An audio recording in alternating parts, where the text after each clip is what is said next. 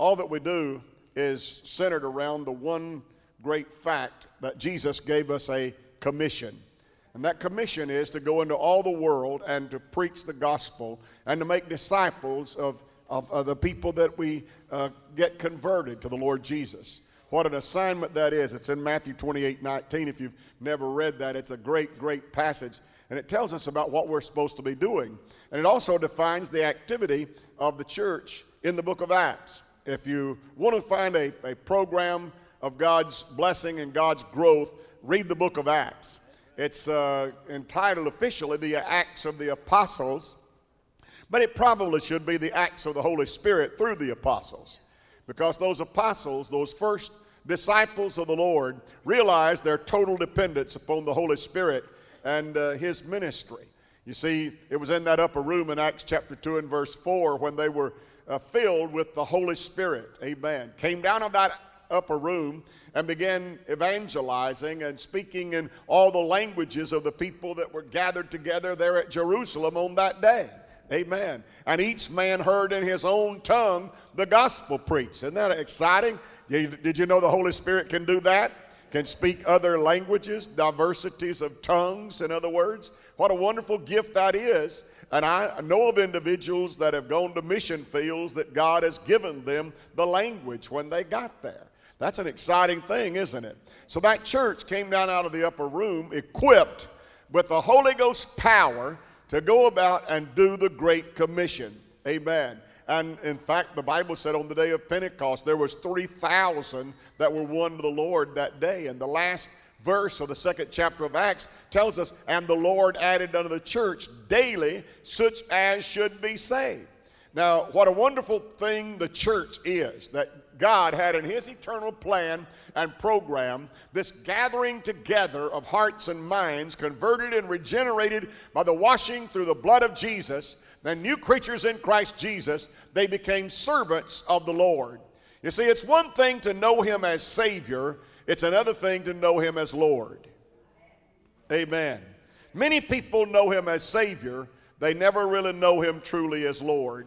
When he becomes Lord of your life, when you have surrendered your life to him and he becomes your master and you become his servant to do whatever the Lord wants you to do. That's a tremendous step in your walk with God when you get past just recognizing him as Savior and recognizing him as Lord of your life.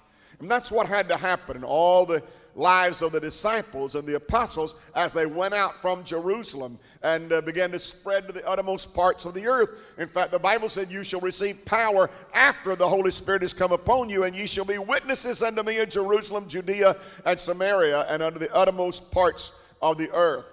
That church was so endowed with power that great miracles accompanied their ministry of preaching the word.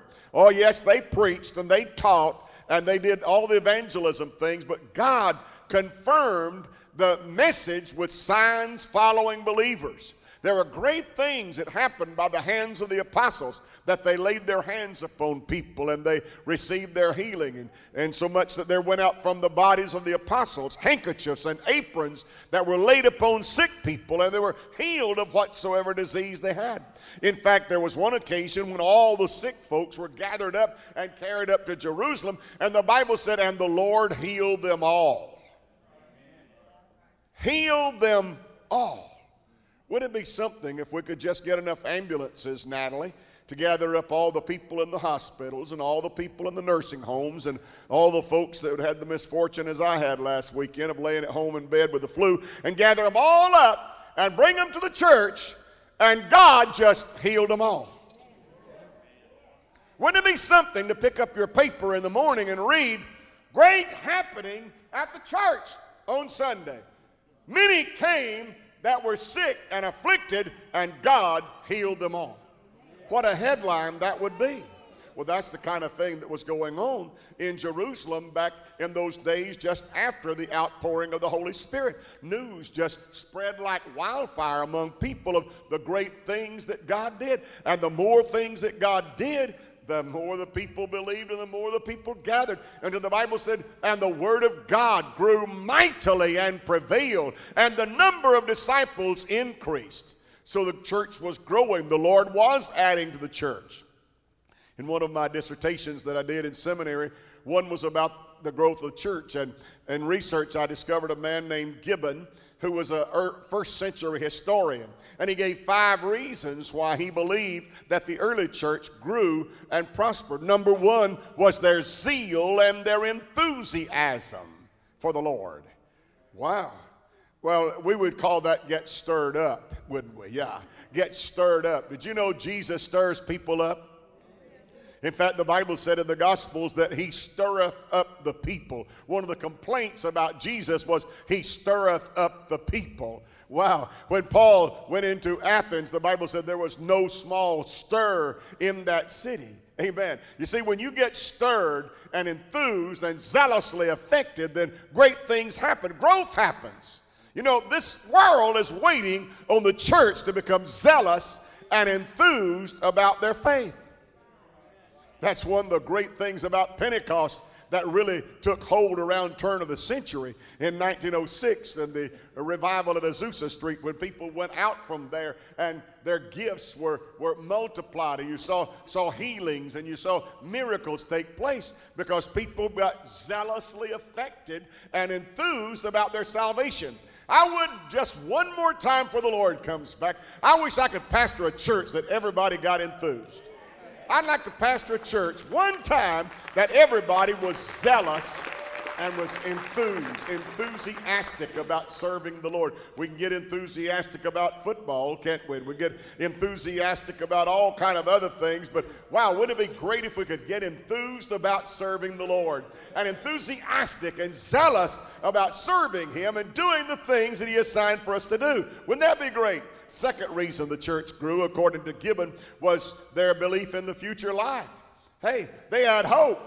They believed that we're just pilgrims and strangers passing through here. We're waiting on a trumpet to sound, and we're going to be a part of God's eternal purpose and be gathered to him. They believed the responsibility of the present was a determining factor in their future life. They believed that God had something so much better. We need to preach a gospel to this world that God has got something planned for them that is so much better than all the depression that's going on around us. Third reason that church grew was their personal purity. They made the principles of their faith the practice of their living. It wasn't just something they professed. It was something they practiced and carried out every day. Reason number 4 was the love that was in that church. The difficult times, though they had persecution, opposition, they maintained an optimism and a hope, and they blessed and helped one another, prayed for one another, and they stuck together, and God just used the love that they had one for another. Fifth reason was the power that was in that church. The power that was in that church made them a strong, attractive force for desperate individuals to turn to. You see, I believe the world is waiting right now on a church that has some power. I think the world is waiting on a pulpit that can preach with power. I think the world is waiting on people that sing with anointing and sing with the power and sing with the Spirit and sing with zeal and sing and preach and worship with zeal and enthusiasm. Wouldn't that be great? I agree with you, Mr. Historian. Those are good reasons why the church grew. But the greatest reason that I know that church grew is God was with them. God was with them. Turn with me to Acts chapter 5. Acts chapter 5.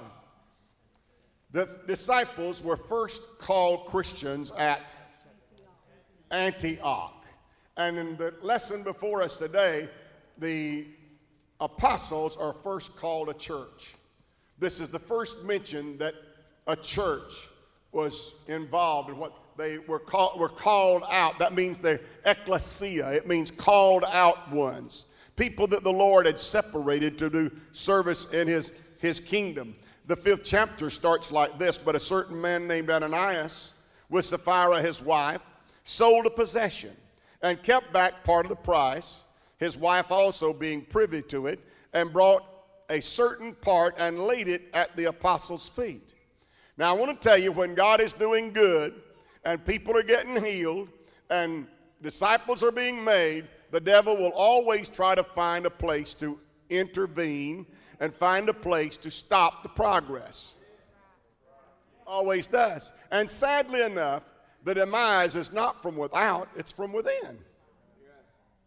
Amen. The devil has found out that he's not going to stop the church by bombing and burning and killing. No, that just fans the flame. That's right. That just makes the church grow more than it ever has before. Yes. And many missionaries would tell you that the more the persecution is, the greater the rate of growth happens. Amen. We live in a country where we don't have a whole lot of persecution, don't have a lot of opposition, although I want to warn you that that's in our future. It is. Yeah. That's right. Under the anointing of God, I'm telling you that in our future, you're going to have to fight for what you believe. In our future, you're going to be criticized and called on the carpet for what you believe. We're not too far away from that right now. And these battles that we fight about abortion and about other things that are real close to our heart, I'm telling you, that's going to be an all-out fight for the church. In fact, I read this last week where people had declared war on the church. Their motive is to destroy the influence of these Judeo-Christian principles that we have and our morals that we have and accept the culture of the world in which we live. And I want to tell you, I am never, ever going to accept the culture of this world. Love not the world, neither the things that are in the world. For all that is in the world, the lust of the eyes and the pride of life, is not of the Father, but it's of the world. And the world passeth away with the lust thereof. But he that does the will of the Father abides forever and forever. Our greatest hope is to hold to God's unchanging hand. Our greatest hope is to take this manual that God gave us to live by and preach it and live it and sing about it and be zealously affected about its message. We'll give God some praise. That's good.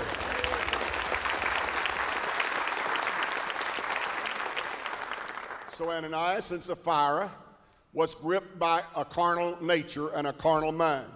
Anytime the Holy Spirit is doing a work, carnality will try to raise its ugly head. And the carnal mind is enmity against God and is not subject to the laws of God. To be carnally minded is death, but to be spiritually minded is life and peace. That battle between carnality and spirituality is very real. It's real in your heart. It's real in church. It's real in everything that we do, is that difficulty between and that contrast and conflict between the spirit and the flesh. Well, there was a great man that did something great for God. His name was Barnabas. Who is Barnabas? Barnabas' sister Mary Mark's brother at the church at Jerusalem. Barnabas, we all have a friend day, and we usually preach about Barnabas because Barnabas was the friend that Paul carried with him to meet the church and spoke up for him. And his name actually means son of consolation. He was such a generous person, and he just given generously and did a generous deed and had such a name for being generous and being a humble and a great disciple. And Ananias and Sapphira saw that, and they said, we want that kind of influence. Did you know influence is power? Yeah. Say it with me. Influence is power. Did you know the power that usually stops a move of God is someone influencing someone against the move of God? You see, when God is doing something great, Satan is always concocting a scheme and a plan to stop it. So the devil's put in the heart of Ananias and Sapphira, they wanted to be admired like Barnabas was. They were full of envy because they wanted the influence and the reputation that Barnabas had. Everybody seemed to like him and thought he was a great guy and admired the way he went about living his life, and they wanted that kind of influence too. And so they had a piece of property, they thought we'd sell it, and told everybody, we're going to give it to the church. Well, I want to tell you, money can never buy you acceptance in God's sight and God's economy. God looks at money and says, that's filthy. God looks at money and says, that's something just to make you trip and fall.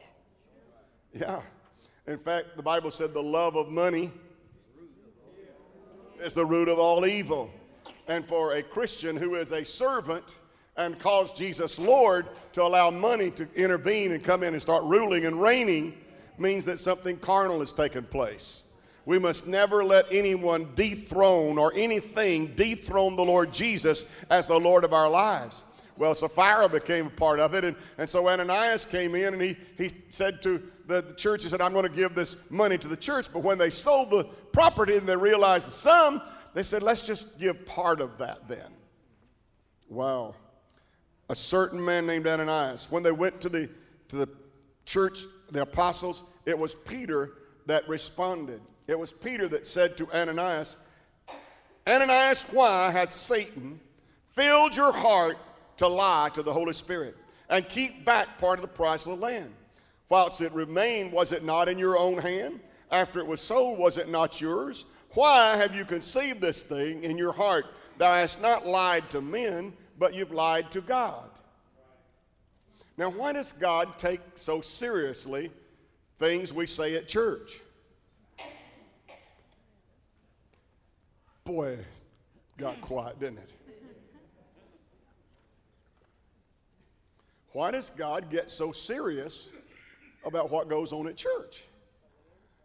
Because Peter here says that things we say we will do in the church are things we say that we're going to do to God. So God takes what we say to be very serious. And when we make commitments we don't keep, then God takes that very seriously. Now, there's a reason why God took that very seriously and why God responded as he did. I'll touch on that in just a minute. Ananias, why have you let Satan put it in your heart? When Peter said this, Ananias must have been crushed, certainly. But he was crushed not because he was sorry for doing it. He was crushed because he got found out. I said he was embarrassed and he was affected because he got found out. And listen at the Holy Spirit working through Peter, because Peter did not know what had happened. The Bible said it just came to him. How did Peter know they kept it back? It's called the gift of knowledge. It's called the gift of discernment. When the Spirit works in the church, then the gifts operate in the church. Come on, somebody. Yeah. So when Peter walked in, the Holy Spirit told him, said, that's not all of it. So the Spirit, through the gift of discernment and the gift of knowledge, helped Peter understand what the real problem was. The word kept back is nosphimosai, and the same thing that happened to Achan. You remember when Achan in Jericho, when they took the battle of Jericho, and the Bible said that God told them, don't touch the spoils. Leave the spoils alone. Don't touch the spoils. But there was a man named Achan. And yeah, he had an aching, breaking heart. And the Bible said that he saw, that's one of the entry ports, he saw a Babylonian garment. And he saw a wedge of gold. And it was obvious, I can take that if I want to. And so the Bible said he went and he took the wedge of gold and he took the Babylonian garment and he went over to his tent and he dug a hole in his tent and he put it in the hole and he covered it up. And then he came back out as if nothing's happened, I'm all right. But when the church went to fight the battle at a little town called Ai, Joshua was told, Joshua 7 is where this is recorded. Joshua was told, you don't need to take a big army up there. That's just a little town. Just send a token force up there. They'll quit. They won't fight. So he took a token force up to Ai, and buddy, did they misjudge Ai. Because Ai whipped them and killed 36 Israelites, church members, in the fight. You see, we count our casualties in souls. And when Joshua went to God, he said, God, I'm just following your leadership. I'm following your instructions. I did exactly what you told me to do. And God said, Joshua, there is sin in your camp. So we have a principle there that if there's disobedience and transgression of the law of God, that we will be unsuccessful in our bid to win the world for Jesus. Come on, somebody. If there is sin, if there's unconfessed, if there's something that God is offended by, and boy, did God deal severely about that. And the same word that is used for what Achan did is used here in the New Testament for what, though it was a Jewish word there, it's a Greek word here. It means the same thing. That it literally means to steal. I'm sorry. That's exactly what it means. So then God is saying, why has Satan put it in your heart to steal? Boy, that's a hard word, isn't it? Hard word. But God dealt with that. And why did God deal with him so severely? The story of Ananias and Sapphira to the book of Acts is what the story of Achan is in Joshua. So then, God, how do we proceed? And what do we do? Sadly, that spirit of Ananias and Sapphira that cost them their lives. I mean, the Bible said immediately after Peter approached him, he fell in the floor and breathed his last, the Bible said. Wow. And then comes Sapphira. And she comes in and Peter asked her. He said, did you give all of the money that you pledged? She said, oh yes, every bit of it. And when she was caught up, the Bible said the same thing happened to her. Now, why did God deal so severely with that situation? Because his church was so vulnerable. It wasn't strong like it is now. It wasn't in South Africa and Europe and Asia and other continents. It wasn't all over the world like it is now. It was confined to one place. And it was vulnerable. And God realized, if I let Satan corrupt my church at this point, then certainly they will be doomed to failure. If my church is embarrassed before the world by this carnal, fleshly, heinous deed, then their success will be limited and they'll not be able to do what I've assigned for them to do. And so God dealt very harshly with them, and they paid the penalty with their life. You see, the church, G. Campbell Morgan says this, the church has never been harmed or hindered by opposition from without. It has always been perpetually harmed and hindered by perils from within. It is, in other words, we are our own worst enemy. We stumble over ourselves in our effort to win the world for the Lord. We have to overcome the hurdles that selfish pride imposes upon us in order to do the things that God intends for us to do. Peter was probably more surprised than anybody was when Ananias died. It was actually God who did the deed and did the judgment. Doesn't that seem harsh?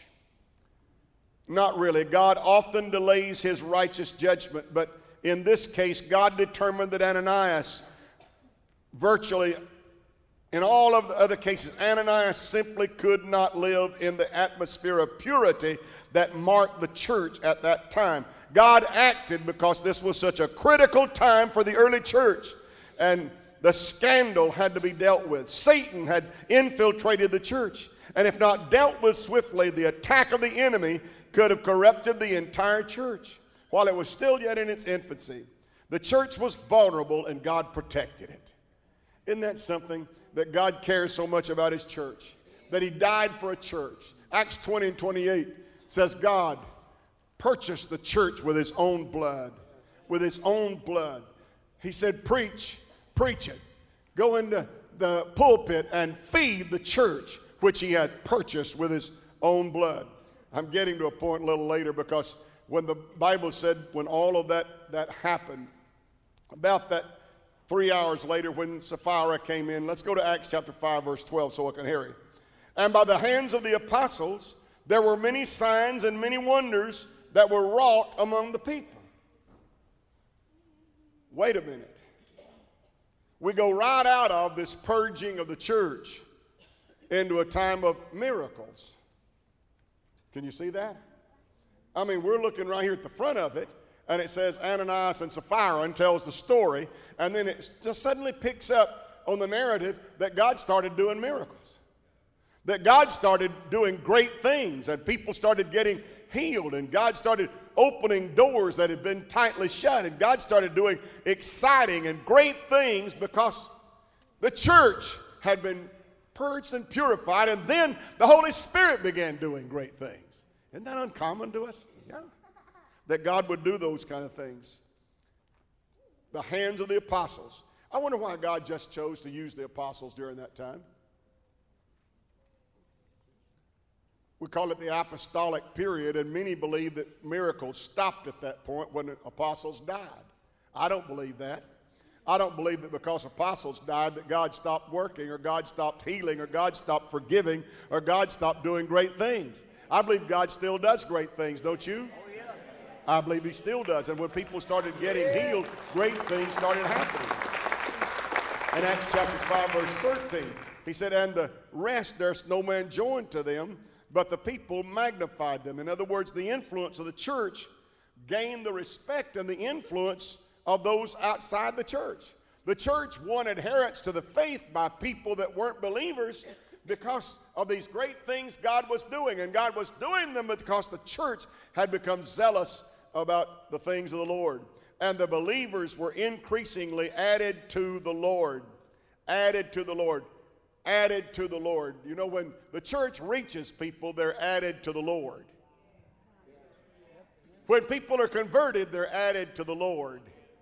When people receive a new birth in the Lord Jesus and washed in His blood, they are added to the Lord. Isn't that great? Acts chapter 5, verse 15. "And they brought the sick out in the streets and laid them on beds and couches, that at the least the shadow of Peter passing by might fall on some of them. Also a multitude gathered from the surrounding cities to Jerusalem, bringing sick people and those who were tormented by unclean spirits, and they were all healed." Can you say that with me? And they were all healed. Why? They brought sick people out in the streets so that people that preached Jesus and were anointed could pray for them, and they were all healed. I wonder if one Sunday we could tell all of Anniston, "Bring all your sick people and put them on the curb. When we dismiss church this morning, our folks are going to drive down through the streets of Anniston. And as we pray for them, they'll be healed."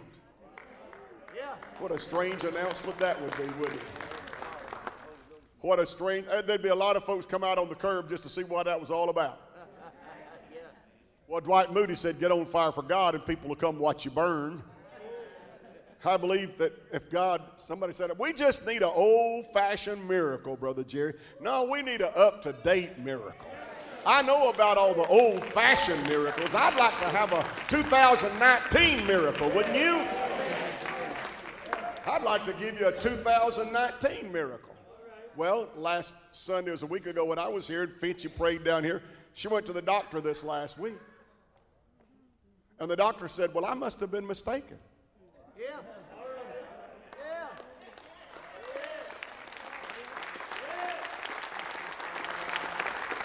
She's perked up and she's running around. Louie's the sick one now, and pale and moaning and groaning, but she's perked up cooking dumplings and collards and calling, "You want some cornbread?" and doing all kinds of stuff now.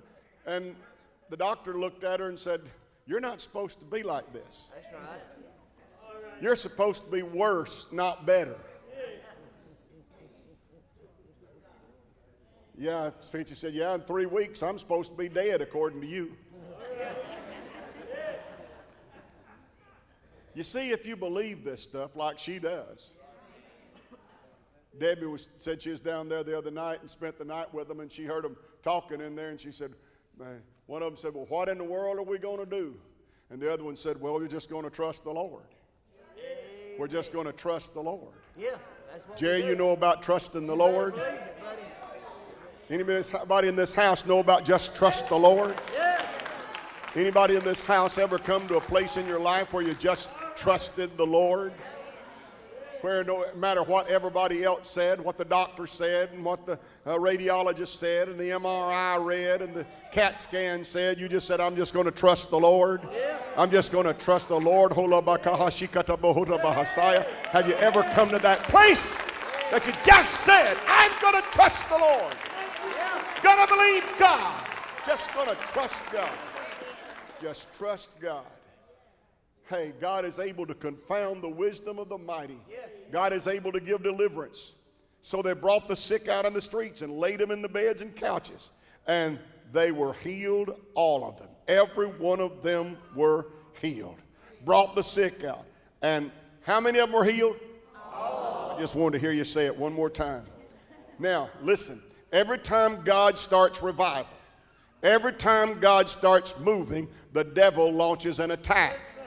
Say the next verse. Next verse. Listen at it.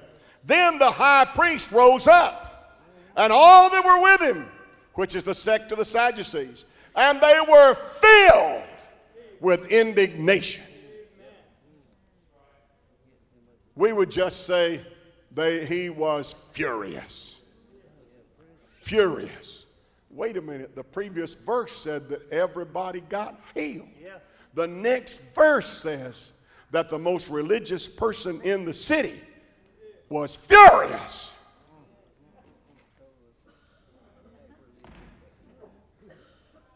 The high priest was furious and filled with indignation, and they laid their hands on the apostles and put them in the common prison.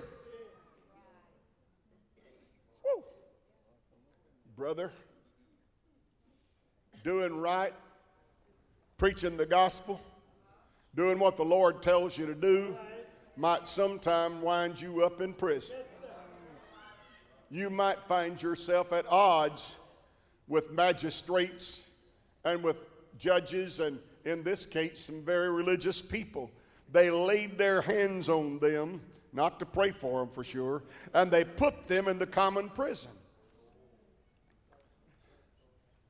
Sometimes when it seems like the devil is winning and you get put in prison, filled with indignation, these people breathe out threatenings. But look at the next verse. Say next verse. Next verse.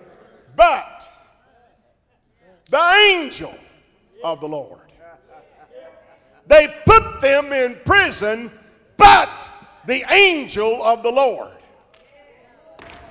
Now you may not believe in angels, but the angel of the Lord. What did the angel do? The angel of the Lord opened up the door. Woo! Satan doesn't have a prison cell that'll hold you. Satan can't make a chain that'll bind you. Satan can't have an island to isolate you on.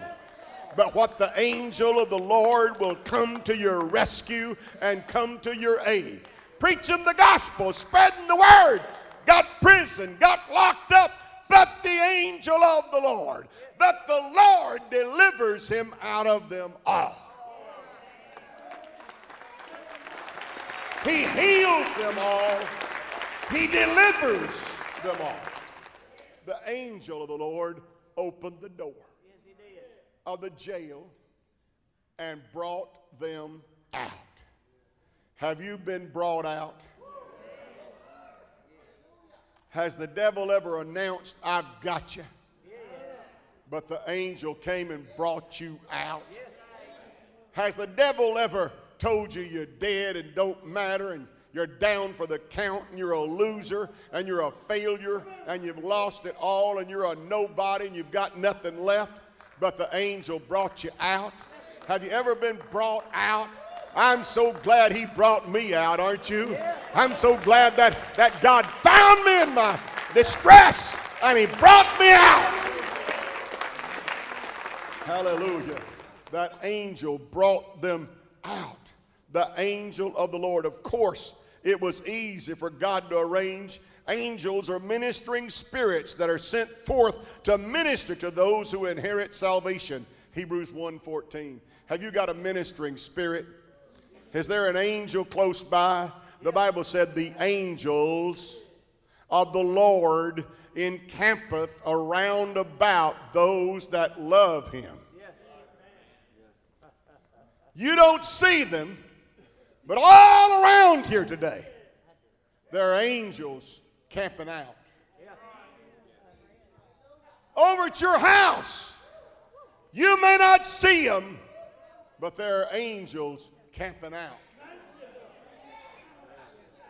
Down there where you work, you may not see them, but there are angels camping out. For the angels of the Lord encampeth around about those that love him and those that fear him. Gary, can you imagine that down there at Austin's Body Shop, that there are angels camped out down there? Can you imagine, Marie, that over there at that house where you live, angels are camped out? Well, it either is or it ain't. That's right. And the Bible said it is. Right. That angels of the Lord encampeth around about those that love him and those that fear him. You mean the Lord? The Bible said he has assigned his angel, lest you dash your foot against the stone. Hallelujah. Angels are ministering spirits that God has given to all of those who inherit salvation. Well, they're not only set free, but they are set free for a purpose. And you know what that purpose is? To go and stand in the temple and preach the gospel and preach the wonderful words of life. Wow. Well, I just got arrested for doing that. Well, go back and do it again. Yeah. But I just got thrown in jail. An angel just got me out of that mess. Well, go get back in the mess again. Yes, sir.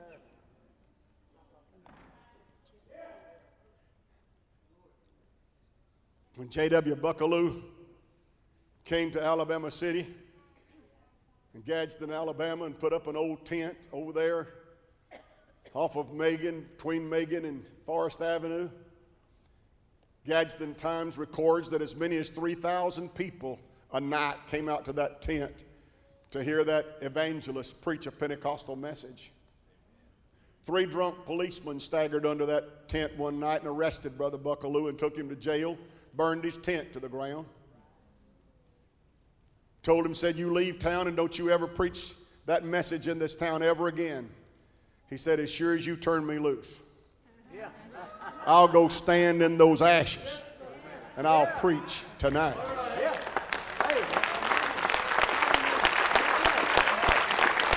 What are you saying, Pastor? I'm saying God still got some people. God still got some children. That though the angel led me out of that mess yesterday, I'll go step back in that mess tomorrow if God says go preach. If God says go down there to the temple, do you know what's at the temple? Priests are at the temple. They're the one that's bad.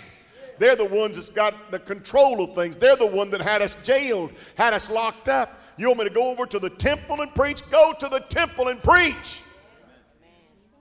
And the Bible said they found Solomon's porch and gathered there and started preaching. Listen to the narrative. And when they heard that, they entered into the temple early the next morning and taught. But the high priest came, and they that were with him, and called the council together, and all the senate of the children of Israel, and sent to the prison and have them brought out. But when the officers came and found them not in the prison, they returned and told the high priest, saying, the prison truly found we shut with all safety, and the keepers standing without before the doors. But when we had opened, we found nobody in there. Now, can you imagine a high priest saying, go get those folks that we had jailed yesterday and bring them over here? And the soldiers go over to arrest them to the prison, and the prison is locked, and the stewards are still standing guard, but they're not in there. What kind of an excuse is that? They weren't there. About as poor as that excuse when they told him to go arrest Jesus, wasn't it? And The Bible said the soldiers went back and told them, never a man spake like this man. I went over there to arrest him, but his words that he spoke did something to me. I know I ought to have a better excuse, but the only excuse I've got is never a man spake like this man. I'm sorry, I couldn't do my duty. You sent me to arrest him, but I couldn't arrest him because he preached too powerful. He preached too anointed. Oh, isn't it wonderful that God can do things that make Satan look so foolish? God can open doors, that God can raise the dead. God can do great things. When the devil thinks he's got the upper hand, God usually makes a fool out of the devil, doesn't he? The prison we found shut. You know, my daddy used to trap. When I was a little boy, I would go with him to run his traps. I think you've trapped some, hadn't you, Don? And he'd carry me in his arms, and he'd have a stick, and he'd find a slick place where a mink was sliding down off the bank. And he'd go over there and he'd drive his pole down in the granny. Wouldn't get out on the bank because the mink could smell him. So he'd get out there in the water and he'd nail drive that stick down and slide that ring on that trap. And he'd get down there and he'd pull that trap out and set it. And he'd put dirt and he'd put leaves and stuff over it. And I can remember, though a little boy, I would go with Dad to run his traps. And I remember one particular occasion when he walked up and an old mink was sitting there with his foot caught in the trap. And he was standing up on a log, and Daddy said, "Good morning, Mr. Mink." Gotcha. But it would be a real sad thing when my dad would find his trap sprung, but the mink had got away. Isn't it something that when the devil thinks he's got a surefire plan that'll make you quit? When the devil comes up with a scheme and he comes up with some kind of a plan that he knows, if I just get him right here, I'll trick him, I'll catch him in this one. But every time when he runs his traps, he finds out the angel has brought him out, that God has made a way. I want to tell you, the devil can't hold a child of God. A whale can't keep a pan that's anointed of God to preach a message. He can't hold him either. He'll burp him out. Oh, yeah, he will. That lion den that the devil thought will kill Daniel. When he came down, he found out Daniel had said the angel of the Lord came and shut the mouths of the lions. When Nebuchadnezzar put the people in the fiery furnace, they said a fourth man was in the fire. You see, the devil doesn't have a trap. He doesn't have anything that would be successful to defeat a child of God. There's no prison that can hold him. There's no grave that can hold our Savior. Our Savior rose from the dead triumphant. He beat the devil. He beat death. He beat hell. He beat the grave. And he says to all of us, because I live, ye shall live also. Wow. Wow. Now when the high priest, verse 24, and the captain of the temple and the chief priests heard these things, they doubted of them whereunto this would grow. And then came one of them and told them, saying, "Behold, the men whom ye put in prison are standing in the temple, and they're preaching, and they're teaching the people." And then went the captain with the officers and brought them without violence, for they feared the people lest they should have been stoned. Whew. They went back to arrest them another time. And this time they didn't treat them so bad when they brought them back over and presented them to the priest. They brought them this time without violence. There was no kind of opposition to them going. And when they had brought them, they set them before this council. And the high priest asked them, saying, "Did not we command you that you should not teach in this name of Jesus? And behold, now you have filled all of Jerusalem with your doctrine, and you intend to bring this man's blood upon us." listen, at the change of the tune. You're going to make it look like we assassinated and killed Jesus. You're going to make it look like that you're going to bring his blood upon us. We told you not to preach that anymore. We told you to not ever teach or preach that in this city. And now you have filled the whole city with your doctrine. Lord, have mercy. Doris, we've been here 100 years, but we hadn't filled this whole city with the doctrine. My Lord, can you imagine what a statement that was? To tell that preacher, you have filled this whole city with your doctrine. And the strangest statement to me is they wondered whereunto it would grow. My Lord, the answer is as plain as the nose on your face. Just look. If the whole city is full of the doctrine of the gospel of the Lord Jesus, then you don't have to wonder where it's going to grow. It's already grown out beyond where you could ever estimate. So they brought them in before the chief priest and before the council. I'm hurrying up because I know you got to get somewhere. Acts chapter 5, verse 29. Then Peter and the other apostles answered and said, we ought to obey God rather than you. You've told us not to preach anymore. God said, go stand in the temple and preach.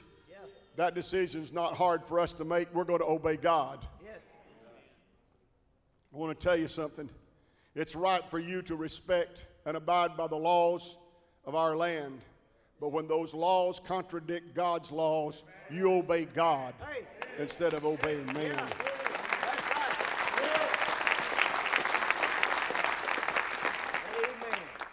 Our country may say it's legal and all right to kill unborn babies.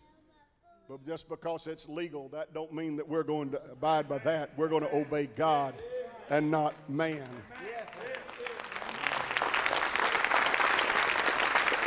It may be legal for you to go drink till you drink yourself silly, but we're going to obey God.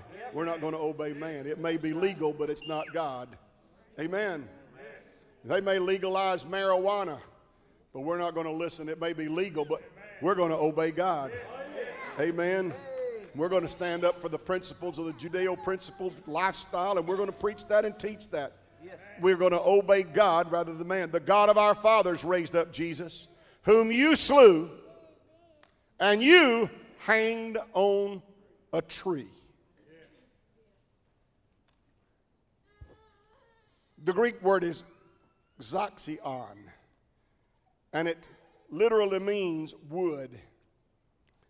Now you need to understand this boldness. This man says, this is a powerful man. This is the chief priest, the most respected, revered man in Israel. And he says, you're not going to act like that we, and Peter said, you are the one that slew him and you're the one that hung him on a tree. Now why did he say a tree? Because an Old Testament term in Deuteronomy chapter 11, he said, cursed is everyone that is hung upon a tree. And that same word is used for the cross. He came bearing his cross to a place called Golgotha. While Xylon was used in antiquity and the Septuagint for various words for a tree, wood of any kind, various objects, including a gallows. It is used in the New Testament for the cross of Jesus. We are witnesses to these things, and also is the Holy Spirit. Now verse 33, I'm trying to quit. Come on, Connor, and help me. Verse 33, when they heard that, they were cut to the heart and took counsel to slay them. And then stood there one up in the council, a Pharisee. And he was a very respected Pharisee. In fact, his dad was Hillel, who was one of the most respected of them all. And Gamaliel literally means our teacher, our rabbi. Then stood up Gamaliel, a doctor of the law, had in reputation among all the people. He commanded to put these apostles forth a little place. And he said, take them back yonder in another room. We need to talk. And when he sent the apostles away, he got up on his podium and he said, listen, brethren, you better be very careful how you handle these men. Does your Bible say these are not just ordinary men? Is that what it says? These are no ordinary men. But I wish the time could come again when people would look at the church and say those are not ordinary people. I would to God that the time would come that the church would be so zealous, Brother Ford, and be so anointed and be so filled with enthusiasm that the world would look at the church and say those aren't just ordinary people. Not ordinary people. He said, be careful. Ye men of Israel, take heed to yourselves what you intend to do is touching these men. For before these days there was another guy, said he was Messiah. His name was Theudas, boasting himself to be somebody, to whom a number of men, about 400, joined themselves, who was slain. And all, as many as obeyed him, were scattered and brought to naught. After this man there rose up Judas of Galilee in the days of taxing. He drew away much people after him. He also perished. And all, even as many as obeyed him, were dispersed. And now I say unto you, refrain from these men, and let them alone. For if this counsel or this work be of men, it will come to naught. He said, if it's of God, you can't fight it anyway. If it's of God, you can kill this one, but he'll raise up three in his place. He said, if this is of God, he'll not be defeated because you kill one preacher. There are places in the world where people are dying for their faith. We're so blessed to live where we live. In countries in Central and South America where civil war is raging, people are being killed because of their faith. At one time we had 258 missionaries killed in one assembly period, 2-year period. That's people that said, if God said, go preach, I'll go preach. And they paid the ultimate sacrifice with their life. You know, when Brother Henson was the general director, he told a story about being down in Peru. And he told about going and visiting there and preaching in the pastors' conferences there. And he came back to America and he was addressing a large group. And he said to several of those people what an inspiration it was for him to fly over the site where Nate Saint and 4 other missionaries were killed by the Auca Indians because of their faith. And he said it was just such a blessing to me to fly over the place where Nate Saint died. A man stood up in the congregation and he said, Brother Henson, he said, I was present the night Nate Saint died. He said, you were in Peru? He said, no. We were in an auditorium in Ohio, Canton, Ohio. And he said the minister preached about commitment to God. And he said, I walked down the aisle beside Nate Saint. And I knelt in the altar beside him, and I heard the last words he said before he died. He said, Lord, I'll go where you want me to go. Lord, I'll be what you want me to be. Lord, I'll preach what you want me to preach. I'll be what you want me to be. He said, you see, Brother Henson, that was the night that Nate Saint died. Peru was just the place where he took off. Hallelujah. Just the place where he took off. I'm praying that God would speak to somebody this morning and say to somebody this morning, will you be what I want you to be? Can I use your life? Can I take your life and use you for my glory? Can I take your life and use you for the salvation of souls? Can I use you to bless people and touch people? Can I have permission to come aboard the ship of your life? Stand with me, please. The last verse of that chapter, I'll just go straight to it. After a beating, the apostles went right back to preaching. And the Bible said, and when they were scattered, they went everywhere preaching the word. They went everywhere preaching the word. I want to tell you, Harvest, the greatest thing that we can do for our world the greatest thing that we can do for our families, our neighbors, our friends, is to get the word to them that Jesus saves and Jesus heals, that Jesus is right for whatever is wrong. Of all the things this church does, gives food to hungry. We bless a lot of people in a lot of different ways, but the greatest blessing that we can be is to tell somebody that Jesus is the answer. That's the greatest gift we can give to anybody. I wonder if we could just gather right here for a closing prayer this morning. Can you come up here just a minute and let me love on you a little? Come with zeal and enthusiasm.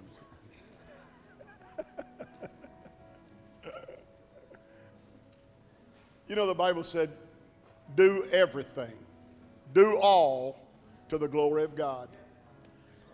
And he said, whatever your hand finds to do, just walk along haphazardly and maybe it'll happen.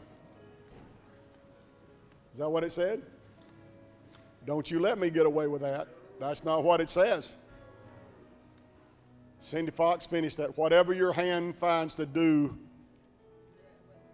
all your might. All your might. Look at your neighbor and say, all your might. All your might. Whew. That means every fiber, every sinew, every cell in this body. Whatever my hand finds to do, do it with all the energy and faith that I can muster. Wow, what a statement that is. Isn't that something? Do all to the glory of God. And whatever you do, do it with all your might.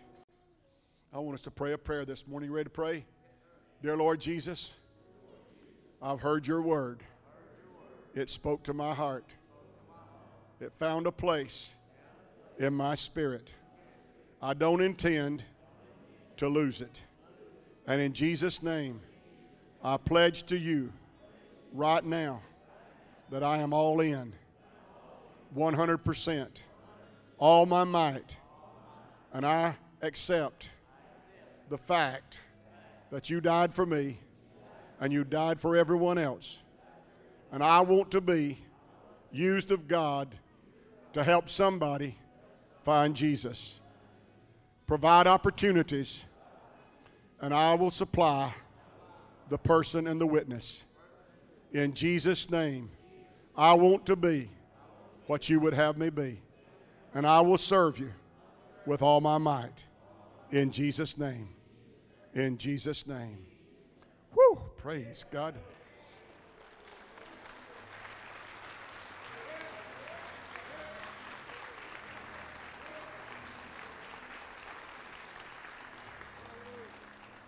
You know, back when we were on television all over the world a few years ago, we reached a lot of people, and I prayed very simple prayers just like that with you.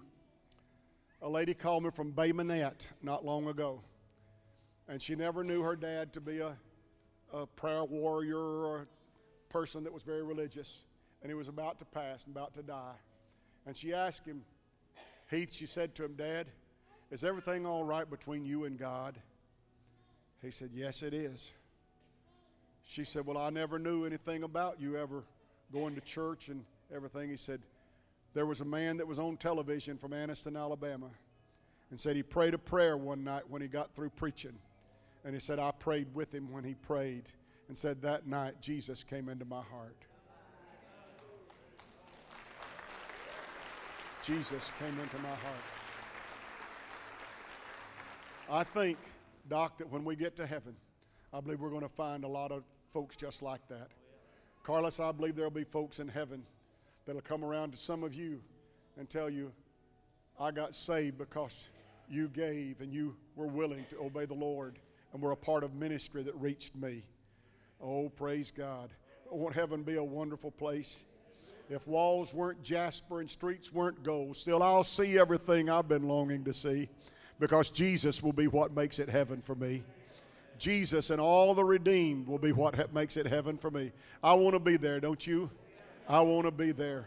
I want to be there. And I want this church to be a church that is a lighthouse, that we send messages out. I'm glad Eric's doing what he's doing and reaching people all over the world, and they know about a church here at Anniston, Alabama, that preaches and prays with people at the close of the service.